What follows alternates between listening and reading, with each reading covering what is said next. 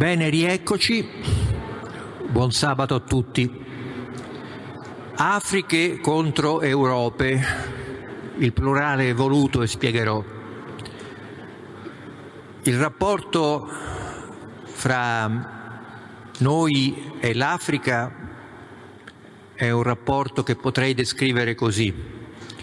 Per noi l'Africa è il presente e il futuro per loro gli africani, ma questo ce lo dirà l'amico Rahman Idris, molto probabilmente noi siamo più il passato che il futuro.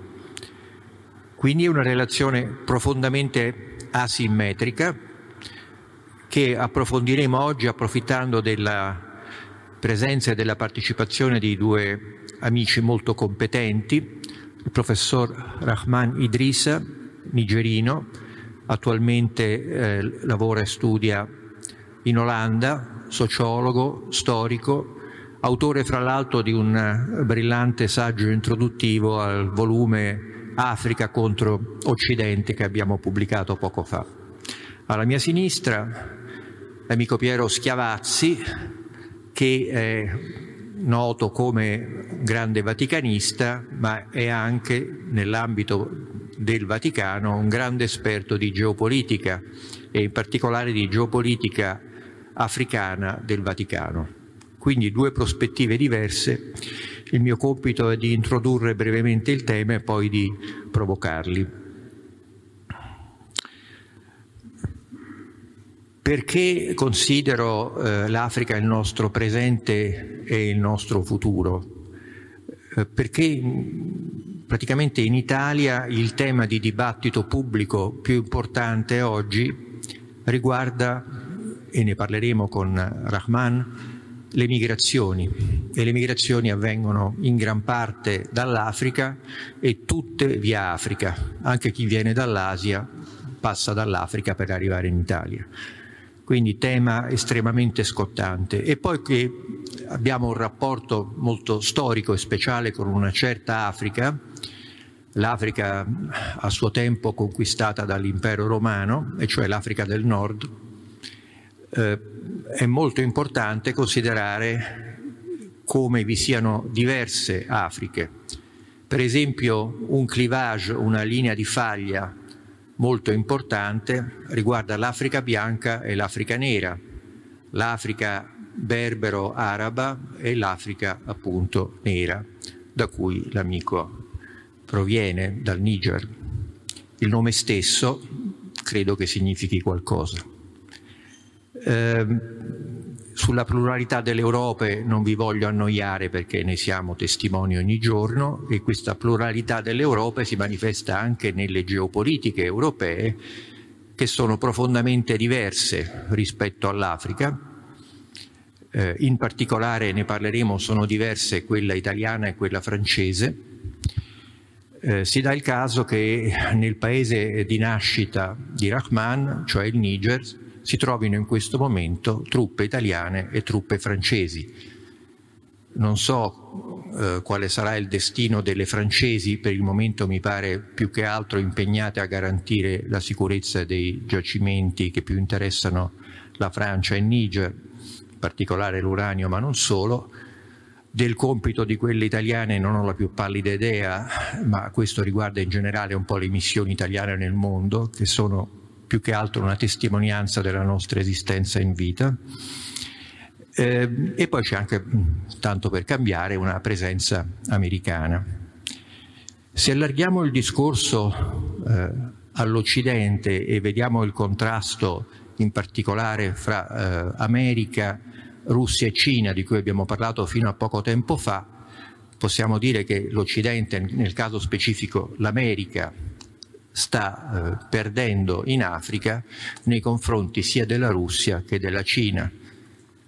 È interessante soprattutto della Cina, sappiamo ormai da qualche decennio la penetrazione profonda non solamente economica e commerciale in Africa, ma è interessante la nuova presenza russa in Africa, che non ha ovviamente le dimensioni strutturali di quella cinese, ma esprime un disegno geopolitico e geostrategico molto chiaro, tornare dove una volta era l'Unione Sovietica. cioè nel terzo mondo, con un doppio vantaggio. Il primo è di presentarsi come si presentava l'Unione Sovietica come una potenza non coloniale, anzi anticolonialista e quindi anti-occidentale e antipotenze eh, all'epoca europee coloniali. E la seconda perché l'ideologia del regime russo, l'ideologia di Putin, è un'ideologia che coltiva il tradizionalismo e il tradizionalismo e comunque il rifiuto della democrazia mi pare che abbiano una qualche base anche nelle culture africane. Eh, quindi l'Africa sta diventando sempre più quello che fino a qualche anno fa non sembrava essere, un, un teatro di competizione fra grandi potenze in cui gli africani vogliono però far sentire la loro voce, che molto spesso è una voce diversa da un paese all'altro, ma su questo appunto sentiremo. E prima di eh, dare la parola a Rahman che interverrà per primo, Vorrei ricordare quanto l'Africa sia sempre stata consustanziale a noi europei, almeno nell'età moderna. Eh, a partire da quello che si chiama progetto europeo e che non ho mai capito bene in che cosa consista, salvo in una, che il progetto europeo originario era un progetto euroafricano e cioè un progetto che proiettava l'Europa dentro l'Africa. Questa carta che vedete è una carta ufficiale della Comunità Economica Europea del 1961, quattro anni dopo i trattati di Roma. I trattati di Roma rischiarono di saltare proprio nelle settimane precedenti alla firma perché si era aperta una disputa molto profonda tra la Francia e altri paesi fondatori sulla questione delle colonie francesi d'oltremare e quindi soprattutto delle colonie africane. Ora eh, c'è stata all'epoca, la Francia mirava a una integrazione a, a medio termine piena delle sue colonie dentro lo spazio europeo, intanto perché un pezzo di Africa era Francia, l'Algeria non era una colonia ma era Francia e poi perché le colonie dell'Africa equatoriale e dell'Africa occidentale erano evidentemente uno spazio di fondamentale interesse non solamente economico, anche culturale e linguistico per la Francia. Um, l'idea francese tradotta da un simpatico diplomatico britannico era di tenersi le colonie grazie ai soldi tedeschi. Um, il cancelliere Adenauer, pur avendo un po' di noia a discutere di Africa, alla fine appoggiò eh, le idee francesi con un compromesso, e cioè questi paesi, queste colonie, eh, quindi non l'Algeria, l'Algeria era Francia, queste colonie vennero eh, integrate, associate anzi nella comunità europea, di cui l'Europa del 1961, cioè un'Europa che andava dal, dalle coste dell'Atlantico fino nelle profondità del fiume Congo, passando per l'Africa occidentale e centrale, per non parlare poi del Madagascar e dei possedimenti d'oltremare francesi anche altrove. Um, L'Italia aveva all'epoca l'amministrazione fiduciaria sulla Somalia, e quindi portò a casa nel Trattato di Roma anche questa associazione della Somalia. Il contributo del, della diplomazia italiana ai negoziati sull'associazione integrazione dei paesi eh, africani della Francia consisté soprattutto nell'obiezione del nostro ministro degli esteri Martino, il quale eh, di fronte alla questione del caffè africano, disse che gli italiani avevano un gusto per un caffè di migliore qualità e che quindi associare anche il caffè africano alla comunità europea avrebbe provocato una crisi di eurofobia nell'opinione pubblica italiana. Per il resto decidemmo appunto per questo compromesso.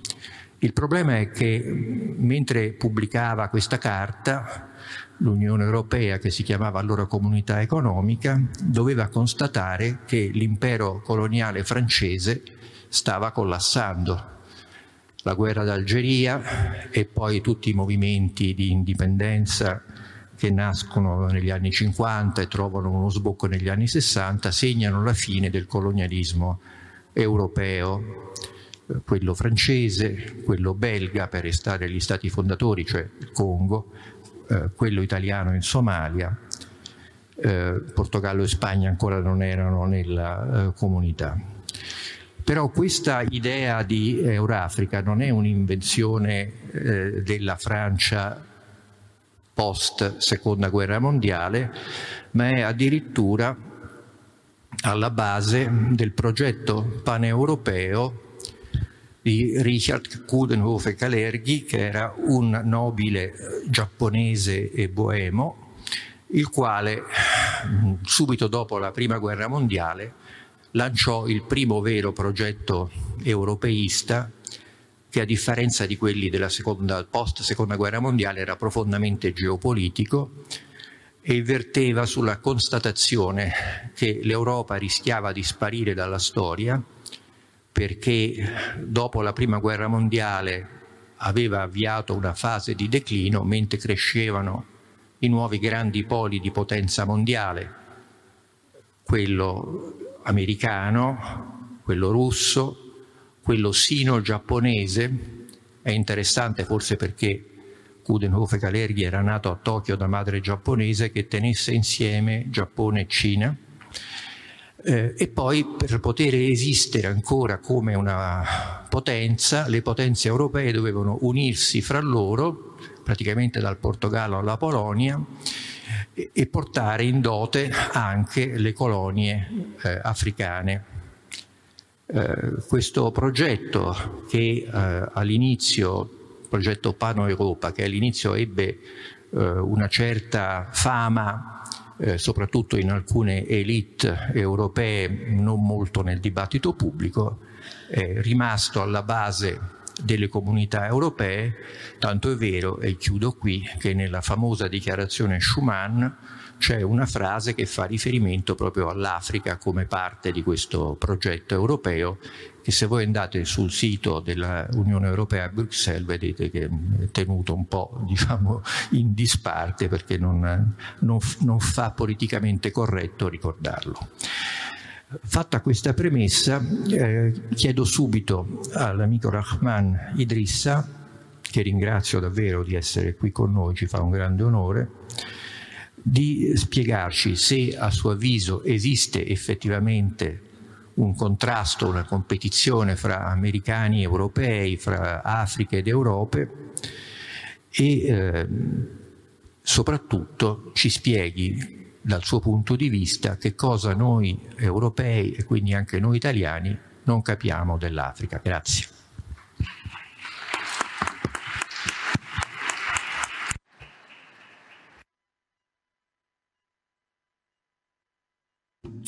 Grazie, grazie molto Lucio per questa interessantissima introduzione. La uh, domanda che ha fatto fatto è molto interessante, però non è quella che mi aveva mandato in realtà, e su cui io avevo un po' lavorato per questa conferenza, ma penso che possiamo ritornare magari anche su questa. Mi ha, lei mi aveva mandato una serie di domande molto interessanti e in francese, per esempio, c'è veramente una rivolta anti-post-coloniale? Eh, eh, Lucio era interessato alla situazione nel Sahel e nel Niger e quindi mi ha, questa, eh, mi ha posto questa domanda, c'è veramente una rivolta anti-postcoloniale? Penso anti-neocoloniale forse volevi dire. Mm? Neocoloniale è una politica. Quindi e poi mi hai chiesto che cos'è un colpo di Stato nel Sahel. Ci sono stati molti colpi di Stato in questi ultimi tempi in Sahel abbiamo superato tutti i record in una, in una regione che pratica molti colpi di Stato e soprattutto che cos'è lo Stato. Sono grandi questioni, quasi questioni filosofiche e devo rispondere in 15-20 minuti. Mi chiedo ma come faccio a farlo? E poi dopo che ho esaminato queste domande ho visto che sono molto legate tra di loro e quindi si può fare, si può dare una risposta sintetica. È un po' una domanda da esame universitario, mi sembra di essere venuto all'università a dare un esame, però mi ha permesso di fare una riflessione interessante su questo tema. Per quanto riguarda la prima domanda, io direi no. Non c'è una rivolta anti-neocoloniale nel senso reale del termine, per riprendere l'avverbio veramente nella tua questione Lucio, ma c'è una rivolta in senso ideologico, un po' come i jihadisti del Sahel impegnati in una rivolta contro il Boko Haram, il mondo laico liberale, percepito da queste persone come una minaccia estrema per l'Islam. E intendo dire che la neocolonia non esiste come realtà scientifica, ma esiste nell'immaginario ideologico di circoli militanti nell'Africa francofona e magari anche anglofona. Aggiungo che questo immaginario non si fonda sul vuoto. L'indipendenza in Africa non è mai stata una rottura totale, anche se questo varia da paese a paese. La colonia ovunque ha lasciato legami, eredità, vestigia, per esempio la lingua, i modelli di governance, i riferimenti culturali, anche tu hai parlato di questo. In più in Africa la Francia ha anche istituito dei meccanismi di cooperazione che ne hanno prolungato la presenza oltre l'indipendenza. Lucio, hai parlato di Africa, ma eh, noi parliamo molto di France-Afrique a partire proprio da questo, anche anche in uno spazio di sovranità come l'esercito o la moneta, ma anche questo variava proprio per sottolineare l'autonomia dei paesi. Per esempio, parlando del franco CFA così criticato dagli ideologi, in Africa il Mali l'ha abbandonato nel 1962, poi l'ha riadottato volontariamente nel 1984 dopo un processo peraltro molto lungo e prolungato a causa di ostacoli tecnici e politici. La Guinea l'ha abbandonato fin dall'indipendenza e non l'ha mai più riadottato. E poi paesi non francofoni come la Guinea-Bissau, Guinea Equatoriale l'hanno adottato volontariamente. Anche il Benin l'aveva adottato in questo caso allora è difficile parlare di moneta coloniale come lo fanno alcuni ideologi, perché il colonialismo è un'imposizione e non una libera scelta. L'altro meccanismo di cooperazione contestato sono le basi militari. Anche in questo caso i paesi possono farle andare via se vogliono, almeno se i leader lo decidono. Dopo il colpo di Stato del 1974, il Niger ha ottenuto la chiusura della base francese di Niamey e i francesi non sono più in Niger fino a, recentemente con l'operazione Barcane abbiamo visto com'è finita, penso che se ne stiano andando. Sì, forse c'è un interesse per l'uranio, ma la giunta al potere ha tutto l'interesse di vedere andare via i francesi, ha fatto di tutto perché lasciano il paese. In ogni caso i rapporti della Francia con le sue ex colonie africane sono molto cambiati nel corso dei decenni. Definirli neocoloniali tra il 1960 e l'inizio degli anni 80, metà anni 80, non sarebbe del tutto inesatto, ma a partire dagli anni 90 non ha più senso. D'altronde i sovranisti attuali in sé accusano la Francia non di cose di cui è colpevole, ma di cose di cui è innocente, come per esempio finanziare gli jihadisti in un piano di ricolonizzazione della regione. Molte persone nei nostri paesi pensano che sia davvero questa la realtà. Secondo me questi ideologi danno un volto familiare, quello della Francia, a un problema più reale e più profondo del neocolonialismo, un problema che Lucio ha identificato benissimo, che è quello dello Stato. E ora eh, vorrei semplificare un po' dicendo che esistono due tipi di Stato. C'è lo Stato, l'État régalien, cioè lo Stato sovrano con le sue competenze sovrane che eh, riguarda il hardware dello Stato, cioè l'esercito, la polizia, finanze, giustizia, diplomazia, amministrazione territoriale. Poi c'è lo Stato di servizio che si occupa di fornire beni pubblici come istruzione, sanità, il patrimonio culturale, il buon ordine economico. Lo Stato sovrano era lo Stato del re, per quello si chiama così, e lo stato di servizio dipendeva in passato dalla religione, almeno per quanto riguarda istruzione e sanità per il cristianesimo e per l'Islam e rispetto allo Stato così definito il Sahel ha attraversato tre fasi nella sua storia. Innanzitutto c'è stato lo Stato coloniale che era una succursale in Sahel dello Stato francese con l'obiettivo di valorizzare le colonie perché potessero attirare i capitali francesi senza tassare il contribuente francese. Ci sono due elementi da sottolineare qui. Primo, la valorizzazione era un mix di competenze sovrane e di servizi, servizi modesti ma comunque servizi, senza però contratto sociale, perché il principio coloniale era il paternalismo autoritario e non la responsabilità, la accountability nei confronti delle popolazioni da controllare e servire. Era uno stato di pura gestione. I territori erano solo pratiche nel Ministero delle Colonie e all'epoca coloniale non si diceva infatti lo Stato, ma l'amministrazione con una maiuscola. Secondo, le colonie dovevano pagare per la loro valorizzazione, quindi le più povere come quelle del Sahel erano meno valorizzate rispetto a quelle più ricche come quelle del Golfo della Guinea o del Senegal. Questo ha avuto ripercussioni sulla storia successiva fino ad oggi. I paesi del Sahel centrale sono i più poveri dell'Africa. Dopo lo Stato coloniale c'è stato lo Stato dello sviluppo, iniziato con l'indipendenza e durato fino alla fine degli anni Ottanta. Questo Stato ha voluto costruire delle nazioni attraverso lo sviluppo nazionale che ha comportato un forte investimento nello stato di servizio con risultati considerevoli anche se oscurati dal fatto che i paesi non si sono sviluppati economicamente. Per esempio i tassi di scolarizzazione si sono impennati rispetto all'epoca coloniale.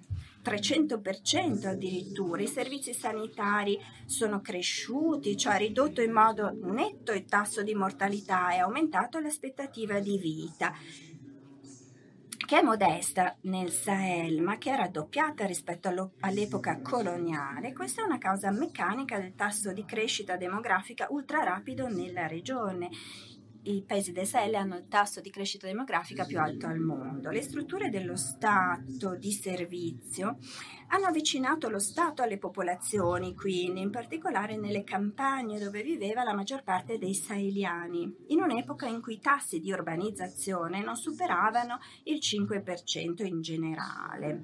Ciò significa che c'era un vero e proprio contratto sociale, un contratto per lo sviluppo e questo aveva effettivamente iniziato a generare una comunità nazionale in tutti questi paesi perché il contratto sociale lega le persone allo Stato e anche fra loro.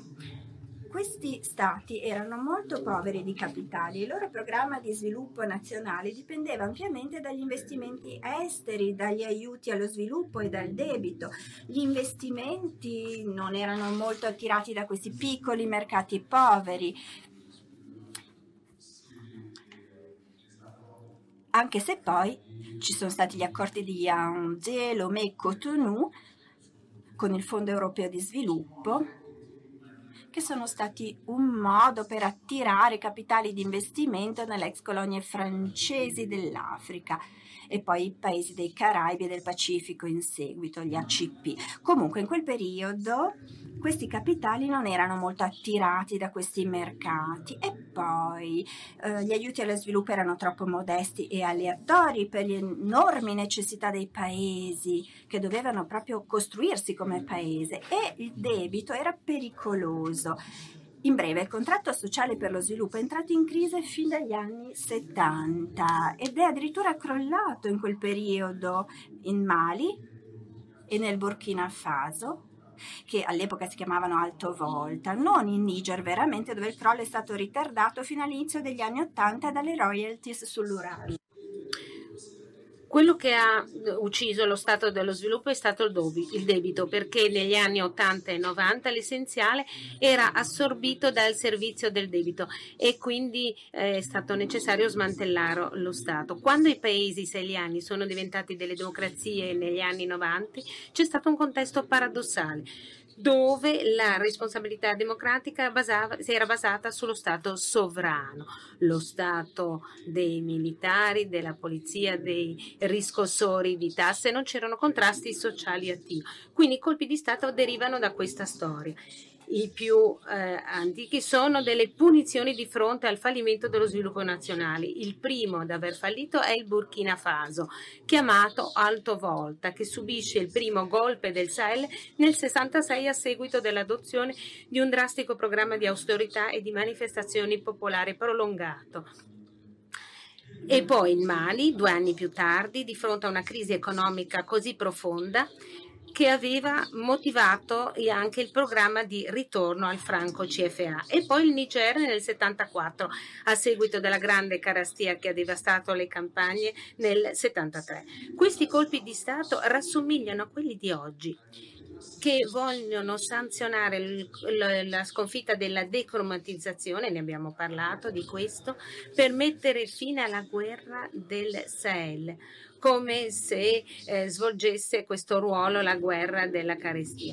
E quindi ci sono stati dei golpi nell'intervallo, ma soltanto nel Niger nel 96, 99 e 2010 e ogni, ognuno di questi golpi ha eh, rimesso in marcia il motore del regime democratico dopo un blocco politico istituzionale causato dai politici civili da un'epoca in cui si parlava di golpe come di regolatore della vita democratica. Il golpe nel Mali del 2012 rispondeva al crollo dell'esercito maliano di fronte alla coalizione dei jihadisti e dei ribelli Tuareg. Nel Burkina nel 2014 la popolazione ha rovesciato il presidente Compere che era una specie di dittatore travestito da capo di Stato democraticamente eletto, era una specie di primavera del Burkina.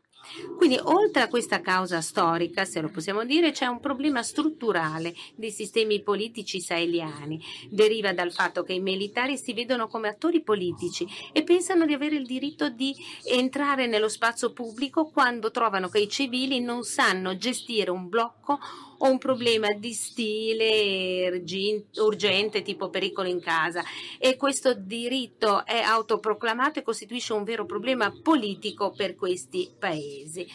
In, è, è, è quindi così i militari intervengono così facilmente in questo modo nell'arena pubblica di questi eh, paesi, anche in Guinea. E poi per terminare, ancora sulla questione del, delle partenze, quelle del neocolonialismo, la mia analisi è con la fine del contratto sociale dello sviluppo. Lo stato di servizio nel Sahel è stato sostituito dall'aiuto allo sviluppo, dal cosiddetto aiuto allo sviluppo, che è, è mm, che piuttosto che aiuto allo sviluppo, perché lo sviluppo significava trasformare le economie,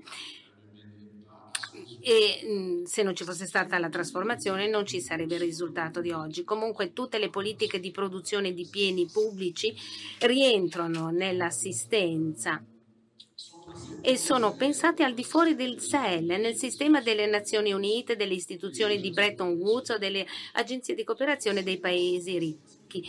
La conseguenza che non è facilmente osservabile all'esterno è che siccome come all'epoca coloniale non c'è contratto sociale, ma un paternalismo indiretto che non è autoritario come all'epoca coloniale. E quindi le intelligenze saheliane sono eh, disconnesse dai problemi concreti del governo e della società dei loro paesi, seguono una logica individuata a proposito della Francia pre-rivoluzionaria da Alexis de Tocqueville nel suo libro L'Ancien Régime et la Révolution. E questi intellettuali si sono rifugiati nell'astrazione e nel radicalismo per coloro che si rivendicano dell'Islam e del nazionalismo, per coloro che reclamano il panafricanismo. Quindi la loro rivolta è nata da frustrazione di un'intelligenza privata della sua funzione naturale e che mira a qualcosa che che eh, assomiglia al colonialismo, ma purtroppo questa eh, rivolta incosciente de, quest, delle sue cause reali è intrisa di nihilismo e eh, diciamo, converge con le pretese dei militari a governare mh, per eh, far inserire il paese del Sahel in un dilemma al quale non potevano uscire da soli. Grazie.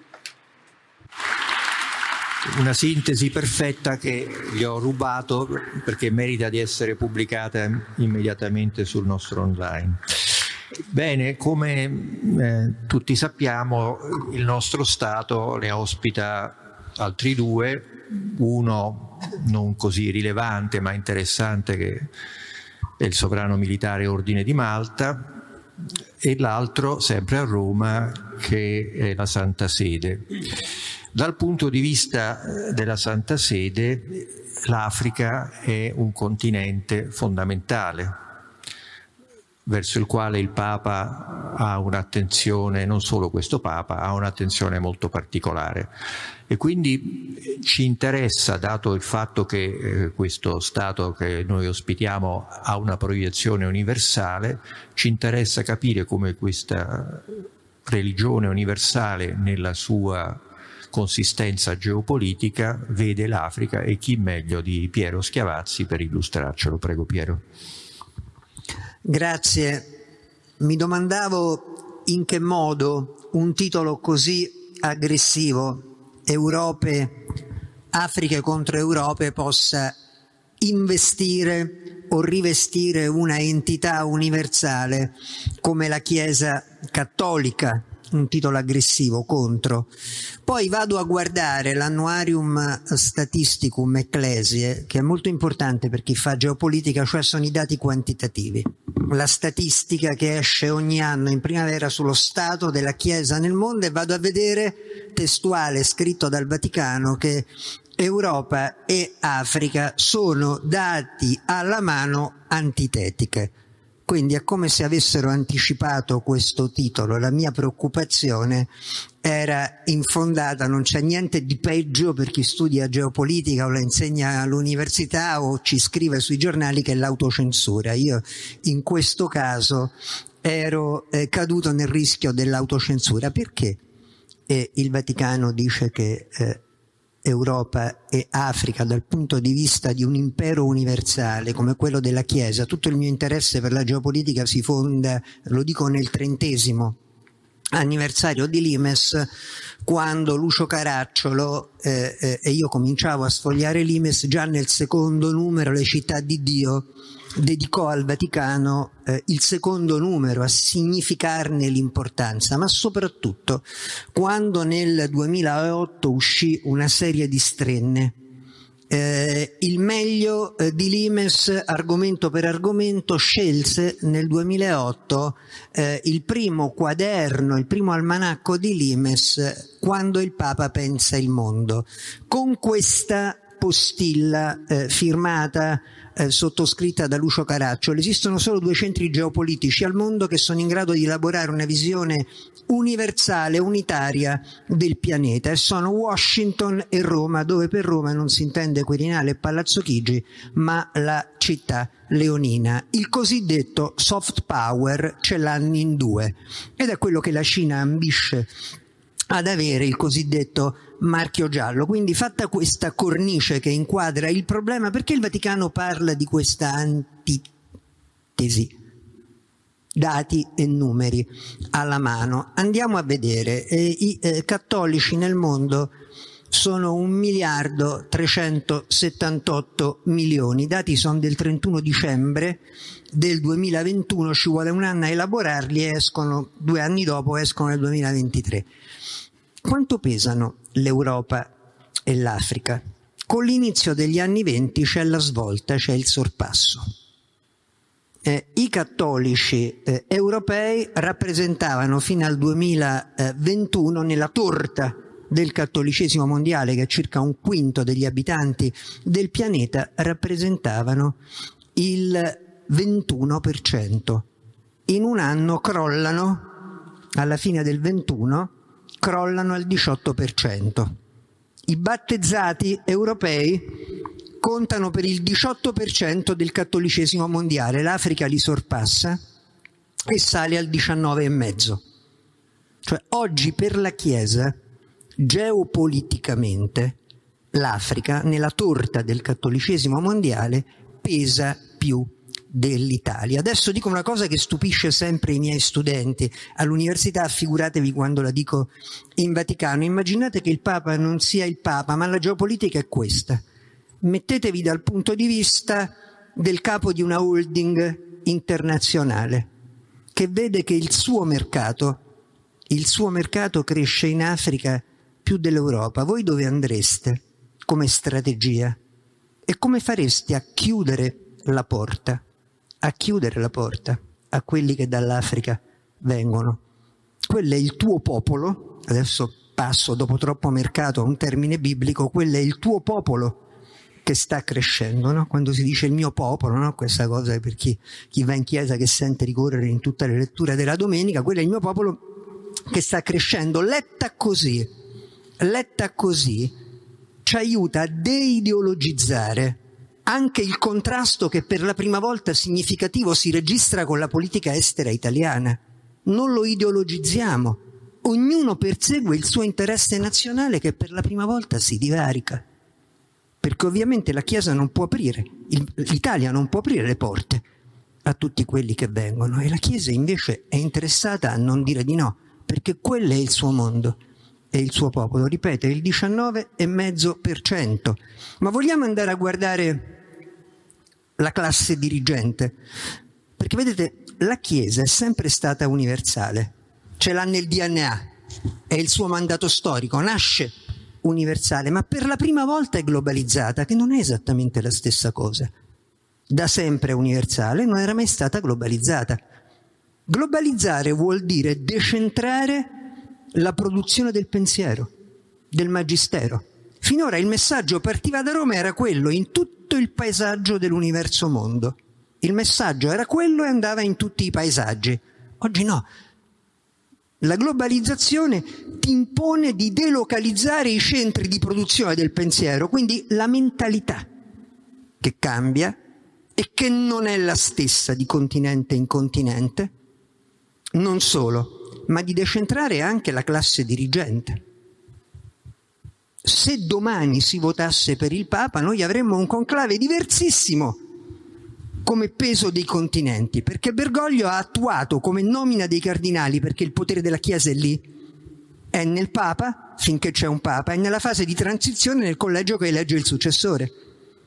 E se andiamo a guardare la pigmentazione purpurea del mappamondo è cambiata drasticamente con Bergoglio, con la più grande redistribuzione di potere tra città, nazioni e continenti in termini di nomine cardinalizie che ovviamente riguarda anche l'Africa. Allora, sono del sindacato traduttori, parla più, più, più lentamente. Il sindacato dei traduttori ha protestato nei miei confronti. Questa è un'altra deformazione professionale perché per riuscire a carpire all'università l'attenzione degli studenti uno va abbastanza veloce perché i ragazzi, i ragazzi oggi sono abituati ad andare velocissimi perché hanno i tempi dei telefonini.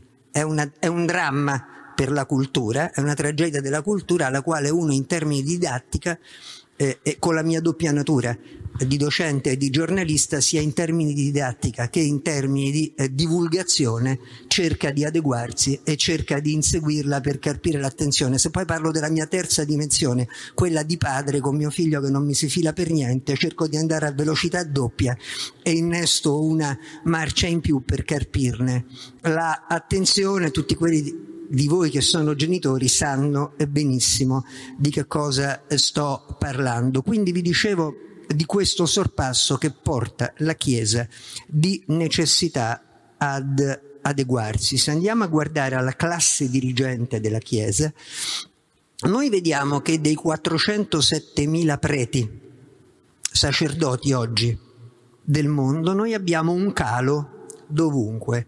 I sacerdoti continuano a crescere soltanto in Asia e in Africa, ma in Asia crescono soltanto dell'1%, e poi l'Asia conta relativamente perché è la terra delle grandi altre religioni, delle grandi tradizioni religiose, quindi l'Asia incide per l'11% dei cattolici mondiali, mentre l'Africa si avvicina, vi dicevo 19,5, si sta avvicinando al 20, quindi è quasi il doppio. Se andiamo a guardare i sacerdoti, la classe dirigente della Chiesa cresce del 3% in Africa. Questo è il presente. Vogliamo dare un'occhiata al futuro? Nel futuro che cosa si guarda? I seminaristi, il vivaio. Se andiamo a guardare il vivaio della Chiesa, nel vivaio nemmeno l'Asia cresce più. I seminaristi diminuiscono anche in Asia. L'unica che continua a crescere nei seminari è l'Africa. Quindi possiamo dire che l'Africa è sicuramente il futuro della Chiesa, andiamo a vedere se è anche il eh, presente della Chiesa. Perché dico andiamo a vedere? Perché nel 2013, appena diventato Papa, Bergoglio fa il primo viaggio che io chiamo e che tutti conoscete, perché l'eco mediatica è stata enorme, l'8 luglio del 2013, quindi fresco di elezione, va a Lampedusa.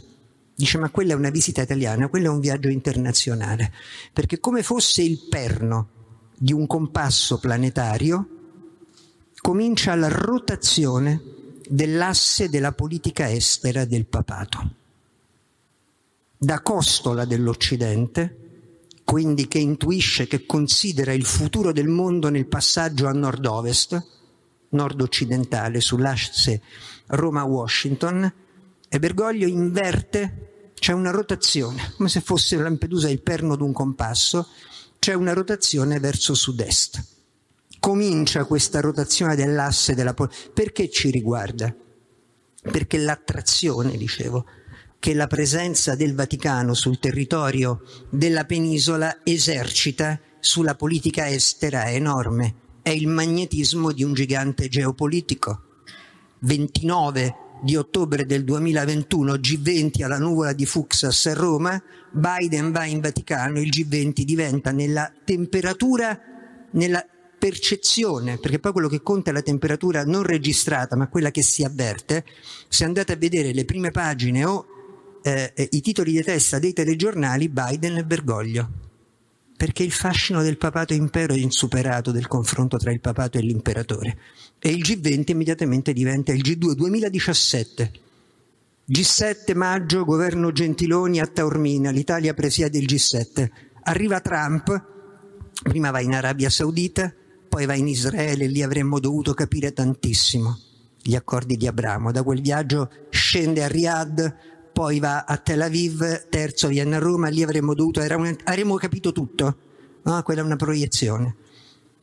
Trump, l'Air Force One, da Taormina viene a Roma per incontrare il Papa, poi ovviamente si ferma anche a Palazzo Chigi e eh, al Quirinale. Che cosa voglio dire?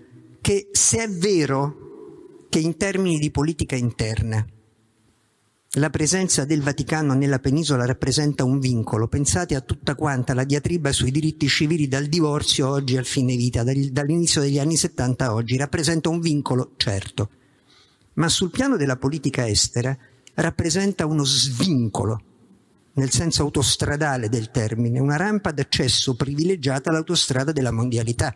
Se non ci fosse il Papa a Roma ci scorderemmo di essere la quarta tappa obbligatoria di un presidente degli Stati Uniti in visita in Europa. Sarebbero soltanto Berlino, Londra e Parigi.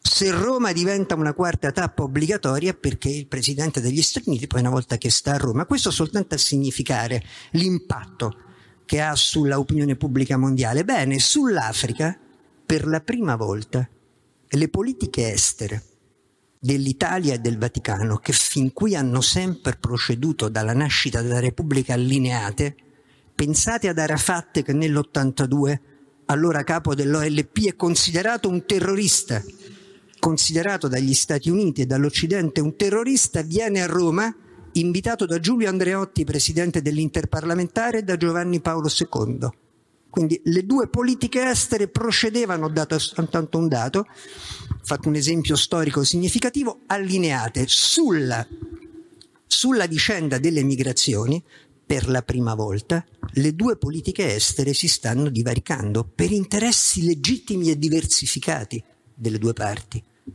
eh, che guardiamo in maniera miope se cerchiamo di leggere con la lente ideologica, perché ci dividiamo.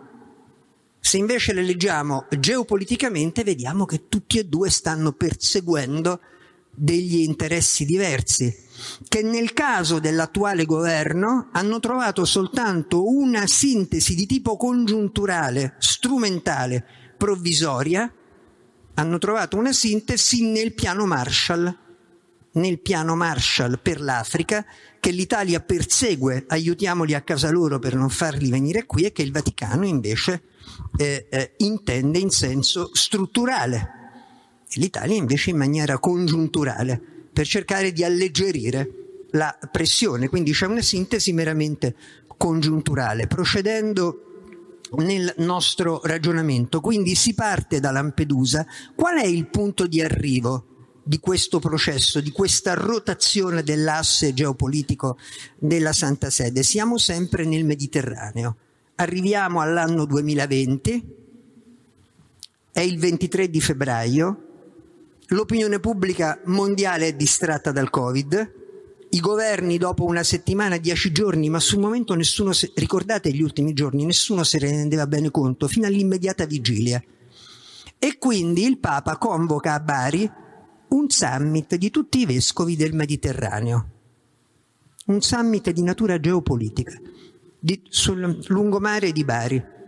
E lì nella omelia dice una frase fortissima, di quelle più pesanti, più incisive del pontificato, che ripeto, siccome c'era già questa attenzione, le prime 4-5 pagine dei giornali del mondo erano dedicate puntualmente al Covid, tutte le altre notizie erano fortemente. La frase è le razze non hanno futuro e il Mediterraneo è il mare del meticciato. Il futuro dell'umanità, modello Stati Uniti d'America, è un futuro meticcio.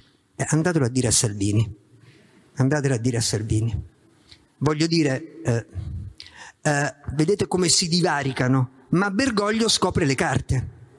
Bergoglio scopre le carte e rende per noi tutto quanto più chiaro in quella primavera a mare come nelle città di mare si chiama febbraio quando già è come se la primavera in un giorno di sole. Invece era una carica su quei viali miurattiani era una carica di cavalleria di Murat che si è ripetuta a Marsiglia come una marsigliese il 23 settembre scorso quando ha ripetuto le stesse cose andando in visita in un'altra città di migrazioni non solo.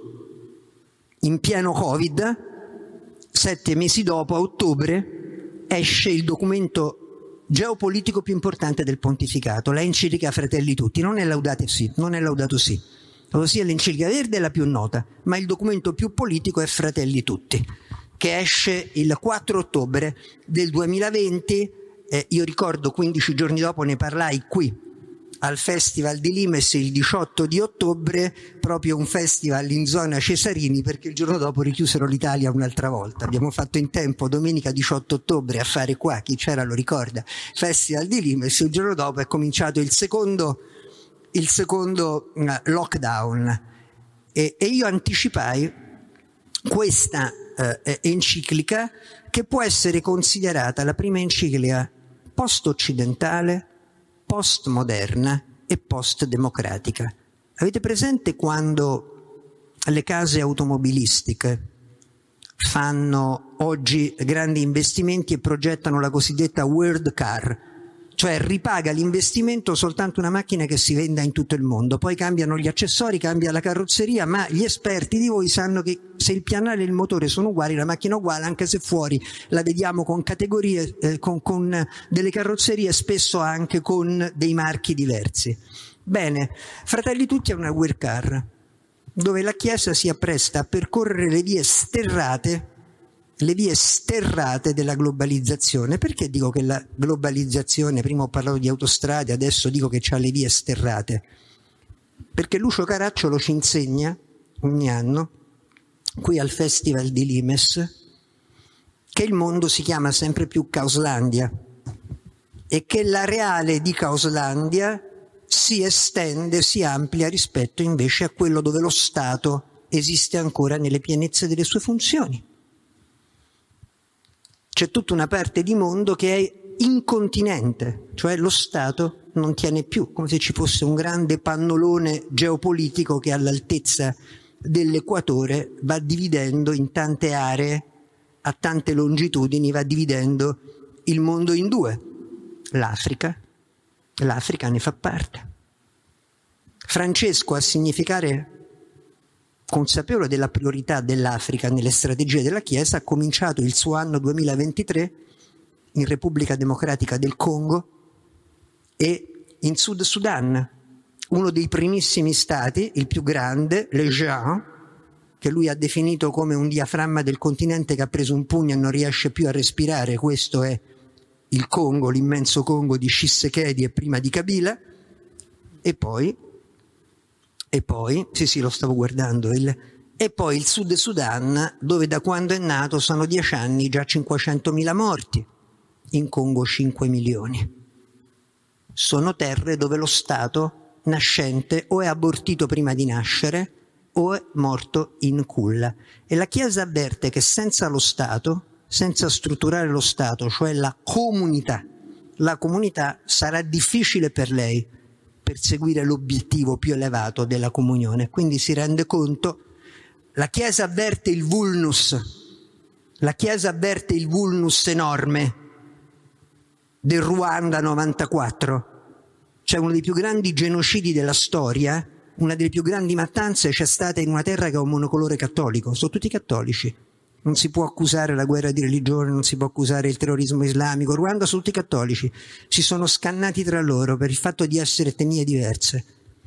E tra i nuovi cardinali africani, e chiudo con questo, perché poi le storie fanno più perno, le storie fanno più perno del, um, della teoria, tra i nuovi cardinali africani che ha fatto, ce n'è uno, si chiama Kpalek, della Nigeria che è senza diocesi, perché siccome non è di etnia Igbo, è stato destinato a una città di maggioranza di etnia Igbo, non l'hanno voluto.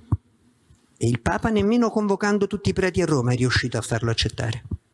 Ha dovuto minacciare a tutti la scomunica fino a che lui non si è tirato indietro e si è accontentato di un'altra città e il Papa l'ha fatto cardinale. Ma vi dico di più, tra gli altri cardinali che ha fatto un anno scorso, c'è un cardinale Richard Cuia Bawobr, è di Va. Va è una cittadina a nord del Ghana, al confine col mondo islamico, il Ghana maggioranza nella parte meridionale cattolica. Lui è presidente di tutti gli episcopati dell'Africa, dei 54 paesi dell'Africa, quindi è il presidente dei vescovi africani.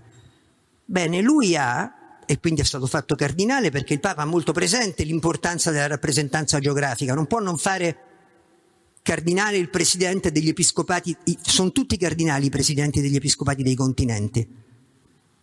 Però Richard Kuyabawobra ha sostenuto fortemente in Ghana un progetto di legge che penalizza, che penalizza, che prevede un inasprimento delle pene per gli omosessuali un inasprimento della legislazione penale, mentre a Roma il Sinodo, fino all'altro ieri, avete visto anche, sta invece aprendo addirittura le leggi canoniche.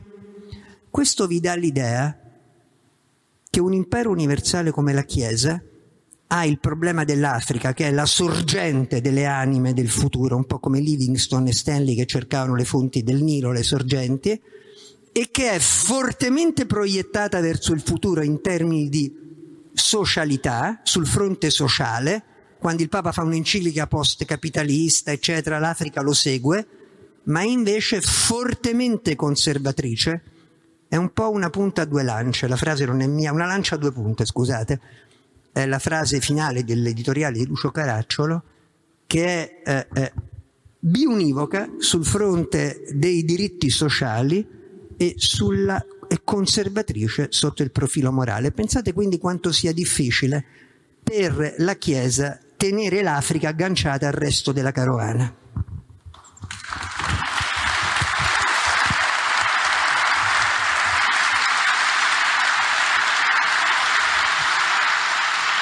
Grazie Piero. Grazie Piero, eh, perché ricordandoci che cosa vuol dire per uno Stato nazionale ospitare una, uno Stato e anche una religione universale, ci ha anche un po' anticipato quello che sarà il discorso che faremo questa sera con il professor eh, Capogrossi Colognesi su Roma e il suo ruolo difficile di capitale d'Italia. Ehm, il respiro che la Chiesa deve dare alla sua geopolitica, che è tipicamente universale, confligge oggi più che mai con il respiro piuttosto asfittico che noi diamo al nostro modo di guardare il mondo la Chiesa, il Papa parla di meticciato e a mio avviso non è una scelta ideologica, non è un'opzione, è una constatazione di fatto, che a noi però riesce ancora molto difficile, non perché l'Italia sia un paese particolarmente razzista, direi anzi il contrario, ma perché siamo ancora abituati a ragionare secondo eh, categorie europee in particolare, che non ci permettono di cogliere il fatto che mentre parliamo diventiamo sempre più meticci. La cosa personalmente non mi turba, c'è chi ne è turbato, ma questo è un altro problema. E allora io chiederei a Rahman, intanto se vuole mm, commentare ciò che ha detto Piero, ma soprattutto gli chiederei, ma se eh, tu ti mettessi dal punto di vista degli italiani e guardassi l'Africa, eh, che cosa ne trarresti, che cosa faresti?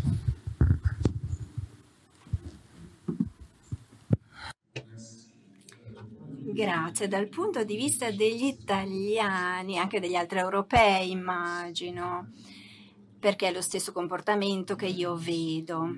Penso che il modo in cui l'Europa agisce nei confronti dell'Africa. Il problema non è l'Africa, ma l'Europa, in questo senso. C'è molta paura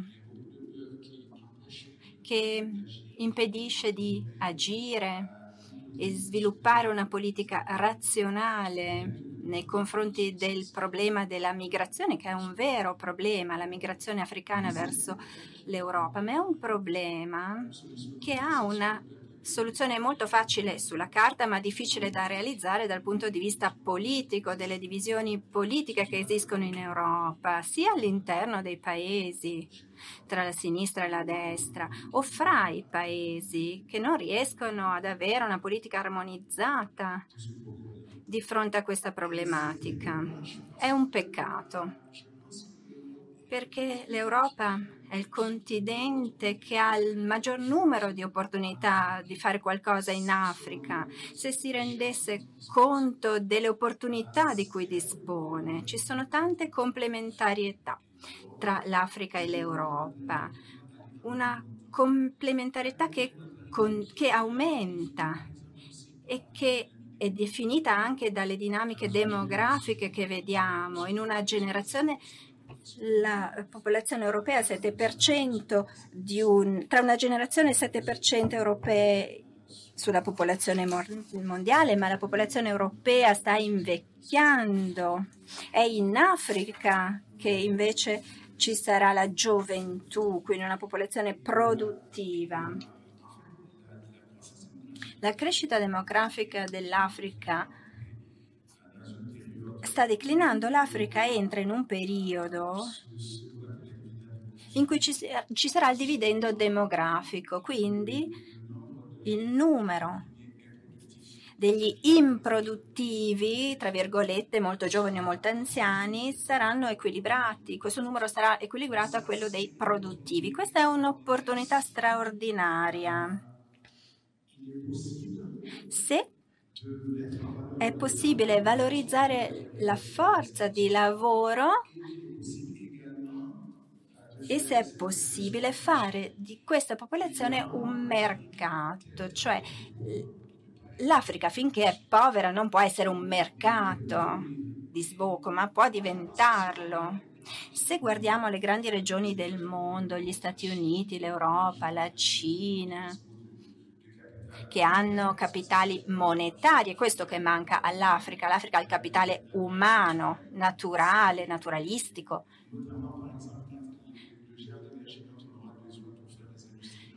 le, le, energie verdi sono molto abbondanti in Africa, l'idrogeno, l'energia solare. Quindi ci sono tutti questi elementi, ma l'Africa non ha capitali monetari. Invece le grandi regioni che ne hanno e hanno accumulato questi capitali, Europa, America e Cina, è l'Europa che è più avvantaggiata in realtà, secondo me, per la prossimità L'Europa è solo a 14 km dall'Africa se parliamo dello stretto di Gibilterra.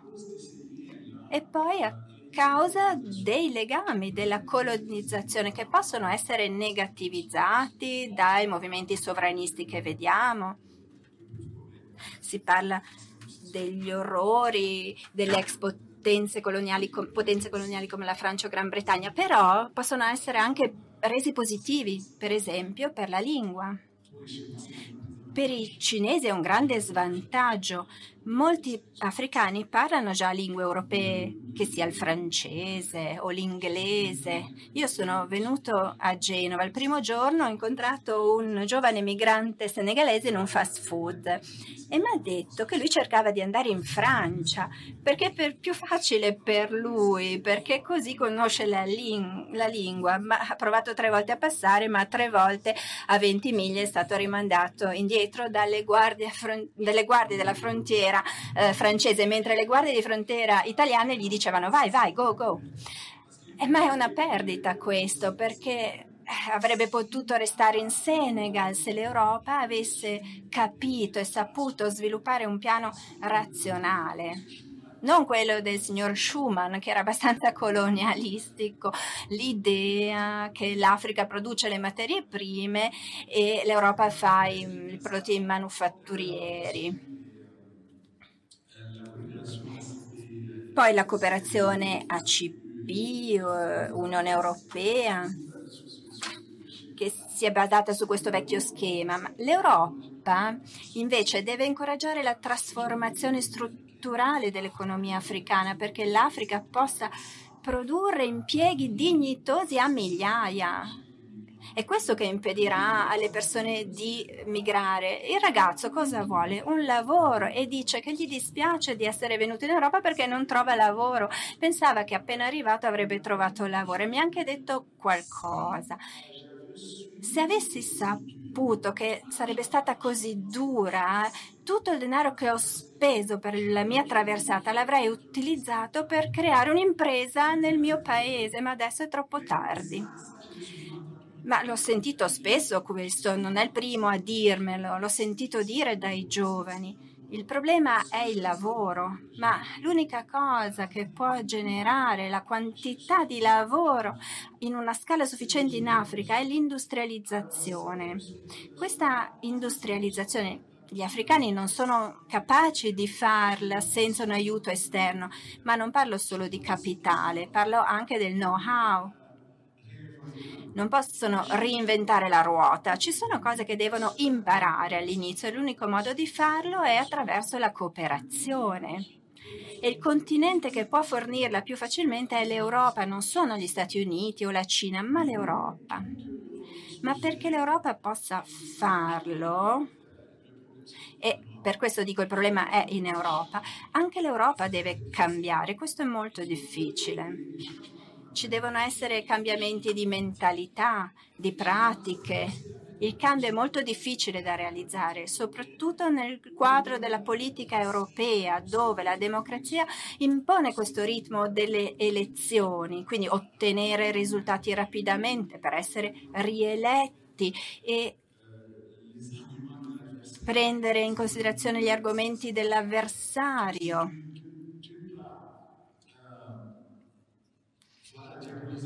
e quindi demonizzare per esempio l'immigrazione parlando di invasione da un lato e dall'altro dire c'è la disoccupazione in Europa. Sono visioni tutte a breve termine, ma a lungo termine davvero è possibile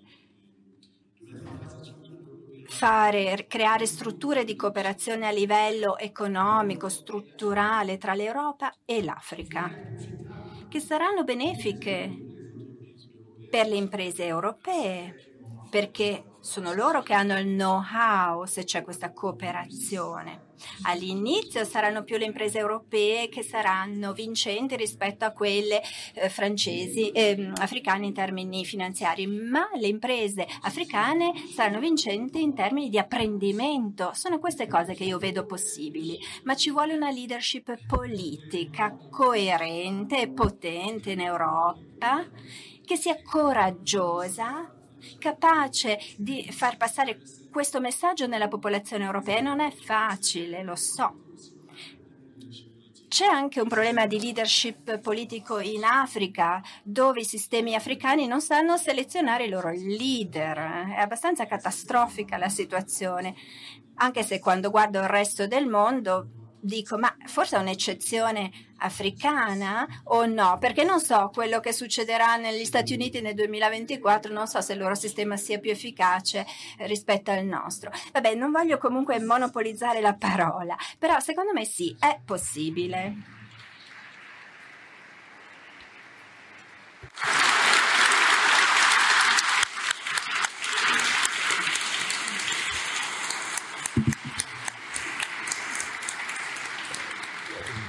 Grazie, grazie Rahman per averci eh, ricordato che cosa potrebbe rappresentare l'Africa per noi in termini di opportunità, ne sono assolutamente convinto. Però tornando alla questione migratoria, qualche tempo fa parlando con un amico cinese mi disse ma perché vi preoccupate? Il problema ve lo risolviamo noi, nel senso che con i nostri investimenti in Africa e con lo spostamento nostro, di una parte del nostro sistema produttivo in Africa, dove ci sono le condizioni perfette per sviluppare la nostra economia, quella cinese, eh, la popolazione africana resterà in Africa e voi sarete tranquilli. Boh. Uh, non so cosa ne pensi tu, ma eh, soprattutto eh, in questa carta del Niger eh, c'è una città che tu conosci sicuramente molto bene, che è Agadez, che ehm, è stata un po' l'ossessione eh, nel dibattito migratorio italiano perché a Agadez convergono eh, le rotte migratorie da est, da ovest, da sud che poi portano via Libia verso l'Italia. E ricordo che noi eh, pubblicammo un articolo di un passeur, cioè di un signore che di mestiere porta la gente attraverso il deserto del Sahara del Sufino al Mediterraneo, il quale diceva ma se voi ci togliete le migrazioni ci togliete gran parte della nostra economia. Allora volevo sapere questo problema del problema, questo fatto che eh, le, le migrazioni e la gestione delle migrazioni sia un fattore economico importante in uh, Africa eh, è, un, è, un, dato di realtà, eh, è un dato che non, è, che non può evolvere eh, oppure no. E, e, poi su questo poi lascerei una parola finale a, a Piero. Uh, merci. Uh, bon, une, une réaction très rapide. Grazie per essere molto rapido. Non sono molto sicuro che sia una buona cosa per l'Africa. Ho impressione, ma non conosco, non conosco i dettagli, ma penso che sia una visione un po' coloniale dove l'Afri- l'Africa fornirebbe la manodopera e l'essenziale del profitto andrebbe all'economia cinese. Quindi la, l'Africa ha bisogno di deglobalizzazione intelligente per sviluppare industrie al suo livello o per ad esempio avere le materie prime energetiche che dovranno servire per sviluppare industrie in Africa prima di essere esportate altrove. Oggi la corsa è esportare per avere delle royalties senza pensare al futuro e alla trasformazione dell'economia. Non sono sicura sicuro che questo interessi i cinesi, vogliono avere materia prima per loro, per la loro economia, ma comunque ci sono delle persone che vivono dell'industria, è un'industria. Ma il problema da Agadez è che soffrono perché prima dell'emigrazione era una regione molto turistica c'era un aeroporto che collegava Marsiglia ad Agadez con volo diretto e per le persone interessate al deserto era un turismo fiorente. Io l'ho visitata Agadez prima del boom migratorio e veramente attirava moltissime mm, persone, molti turisti con tutte le attività collegate al turismo. Ma qual è il problema? A partire del 2006 tutta questa regione è stata interessata diciamo dai, dalla sicurezza e quindi c'è stata una ribellione Tuareg nel 2006-2007 e poi i jihadisti e questo è stato molto più grave per la caduta economica di Agadez rispetto ancora alla migrazione che ha offerto una specie di sostituto povero a, alla, alla ex economia. Ma la regione ha bisogno di pace e di sicurezza e dice, diciamo lo, la Nato e gli europei sono responsabili, ma soprattutto la Nato che ha fatto un grosso errore con eh, la caduta del regime del colonnello Gheddafi. Ed era un po' e questa è un po' la sorsa, di, la fonte di tutta questa eh, eh, insicurezza. Gheddafi aveva bisogno dei migranti, dei lavoratori nel suo paese e questo è stato distrutto, ma eh, le persone non capiscono questo e quindi direi che è questo il problema. Nel Niger hanno criminalizzato il trasporto dei migranti sotto la pressione dell'Unione Europea, ma in Niger non ci sono lobby pro migranti come in Mali, perché gli europei hanno cercato di fare la stessa cosa in Mali, ma in Mali i migranti sono ben organizzati, hanno proprio il Ministero degli Affari Esteri eh, dei maliani all'estero che è molto eh, potente ed è per questo che la cosa non ha funzionato là, ma comunque bisogna capire che il Mali è un grosso paese di origine dei migranti verso l'Europa e non il Niger perché la maggior parte dei nigeriani vanno verso il Golfo di Guinea. Nel Mali invece non si poteva fare questo.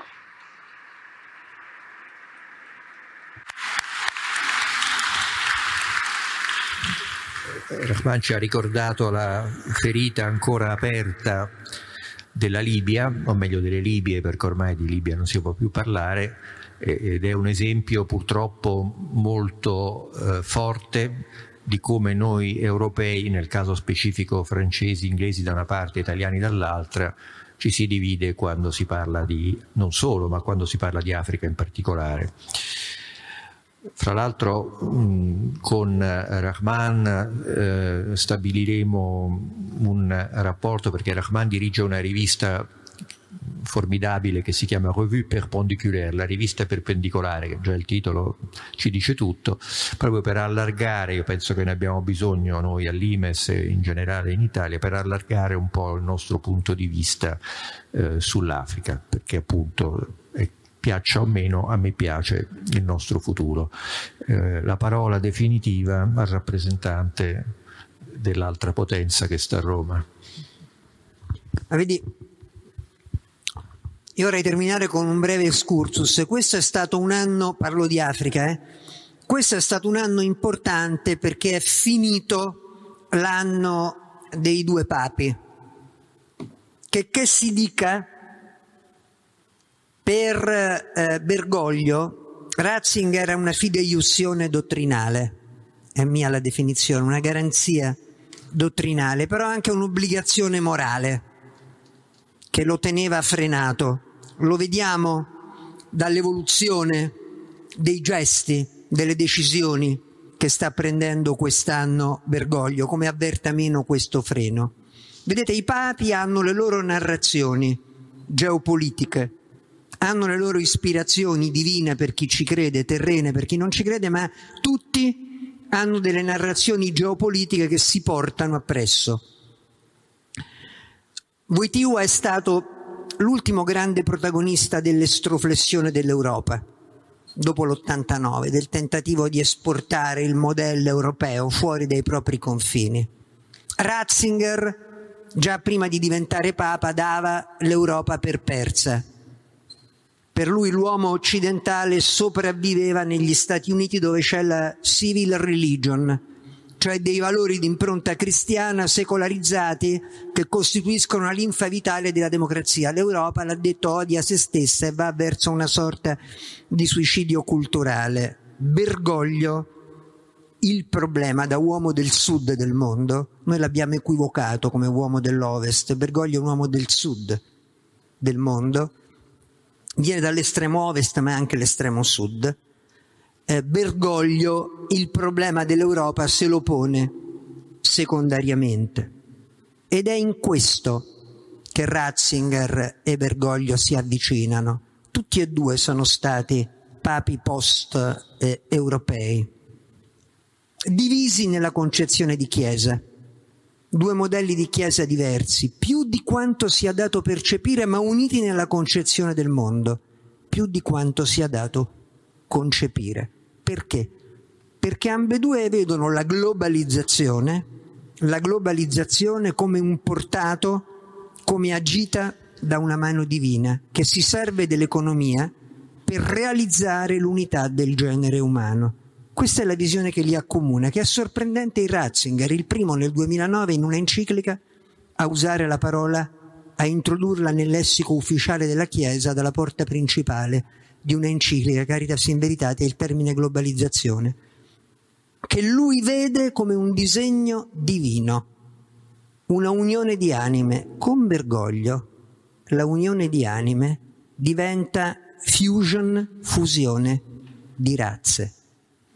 E Bergoglio nel mondo meticcio, nel meticciato che per lui è futuro della umanità, ricordatevi, andatevi a vedere il discorso a Panama. Panama il 70% della popolazione è meticcia e lui la sceglie come sede della giornata mondiale della gioventù 2019, gennaio. Le prime due giornate de- della gioventù che sono un po' le Olimpiadi il mondiale della Chiesa lui le ha ereditate dai predecessori, quella del 13 che era già fissata a Rio de Janeiro e quella del 16 che era un omaggio dovuto a Wojtyła a Cracovia. Quella del 2019 è stata la prima sua. Per Bergoglio il paesaggio è un messaggio, la geografia parla, ha un suo linguaggio, la scelta del luogo è già il 50% del messaggio. A Panama lui ha detto qui c'è il volto dell'umanità del futuro, 70% di popolazione meticcia eh, lui attraverso il meticciato vede una via demografica attraverso le migrazioni, vede una via demografica alla rievangelizzazione dell'Europa. Lo so che questo spaventa, ma, ma non si pone, Bergoglio, pro- la rievangelizzazione richiede secoli, cioè il processo di secolarizzazione ha richiesto a sua volta secoli e la rievangelizzazione, se ci sarà, se ci sarà, ne richiede altrettanti. Questi sono i tempi profondi dei fiumi carsici della storia. Nel presente, nel presente, Bergoglio vede attraverso una scorciatoia molto rapida e molto immediata, attraverso le migrazioni di rievangelizzazione per via demografica dell'Europa, che possa piacere o non possa piacere, ma nell'ottica di due pontificati post-europei, Ratzinger vedeva negli Stati Uniti dove sopravvive Tocqueville, dove sopravvive Tocqueville il modello della civil religion, mai un nostro presidente, ancorché cattolico, darebbe la benedizione come fanno nel discorso di insediamento a gennaio i presidenti americani che benedicono tutti, democratici o repubblicani che siano. Questo questo è il modello, è l'altra antropologia che c'è dall'altra parte dell'oceano e che è condivisa. Gli americani non riescono a concepire. Avete visto Bergoglio che è andato a rendere omaggio al verano pochi giorni fa alla tomba di Napolitano che è nel cimitero cattolico. Gli americani non concepiscono che il loro presidente non possa riconoscersi in God we trust e quindi possa essere un non credente. Già questo ti dà la misura della distanza delle due sponde dell'oceano. Eh, tutti e due Ratzinger sono post-americani, ma mentre post-europei, Ma mentre Ratzinger vedeva il futuro a nord-ovest, e Bergoglio lo vede a sud-est, con, con una precedenza all'Asia. L'Africa viene dopo, e questo è il finale che vorrei lasciarvi come elemento statistico di riflessione. In Africa il cattolicesimo cresce molto più che in Asia, ma nella percezione di Francesco in Asia cresce già ora il mondo del futuro. E se la Chiesa non riuscirà a posizionarsi nel Mar Cinese, sarà fuori dalla storia fuori dal mondo, perché là c'è già il PIL dell'umanità. E se andate a vedere novembre 2020, quando il 15 novembre è nata la Regional Comprehensive Economic Partnership, RCEP, eh, questa alleanza che ha messo insieme Giappone, Corea, Cina, in nome dell'economia, tutti qua, l'Australia, 15 paesi e lì c'è il grosso del PIL dell'umanità. E andate a vedere i cardinali che ha fatto il Papa, i 15 paesi hanno tutti il cardinale, compreso il cinese è il pivot to Asia di Bergoglio. Oggi ci sono più cardinali asiatici che cardinali africani. Eh, sebbene, sebbene l'Asia rappresenti solo l'11%, quindi, e, e questo significa che c'è un indirizzo politico mentre l'Africa rappresenta il 20% dei cattolici, eppure entrerebbe in conclave con 18 cardinali contro i 21 dell'Asia.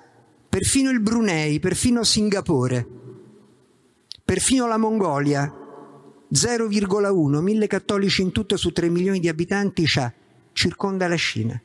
È un corteggiamento opposto a quello degli americani. Gli americani hanno un pivot to Asia con le basi navali di contenimento della Cina, Bergoglio ha un pivot to Asia attraverso le basi cardinalizie di corteggiamento. Ecco perché ci possiamo lasciare con la considerazione, dati alla mano, che l'Asia è già oggi se ci fosse un conclave il presente della Chiesa. L'Africa è sicuramente il futuro, ma con questo spostamento temporale nelle priorità del Papa rispetto all'Asia.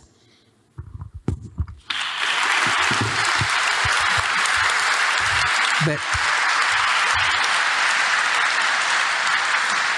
c'è un punto in conclusione che non abbiamo toccato parlando di Africa e mi pare significativo. Non abbiamo parlato della sua storia.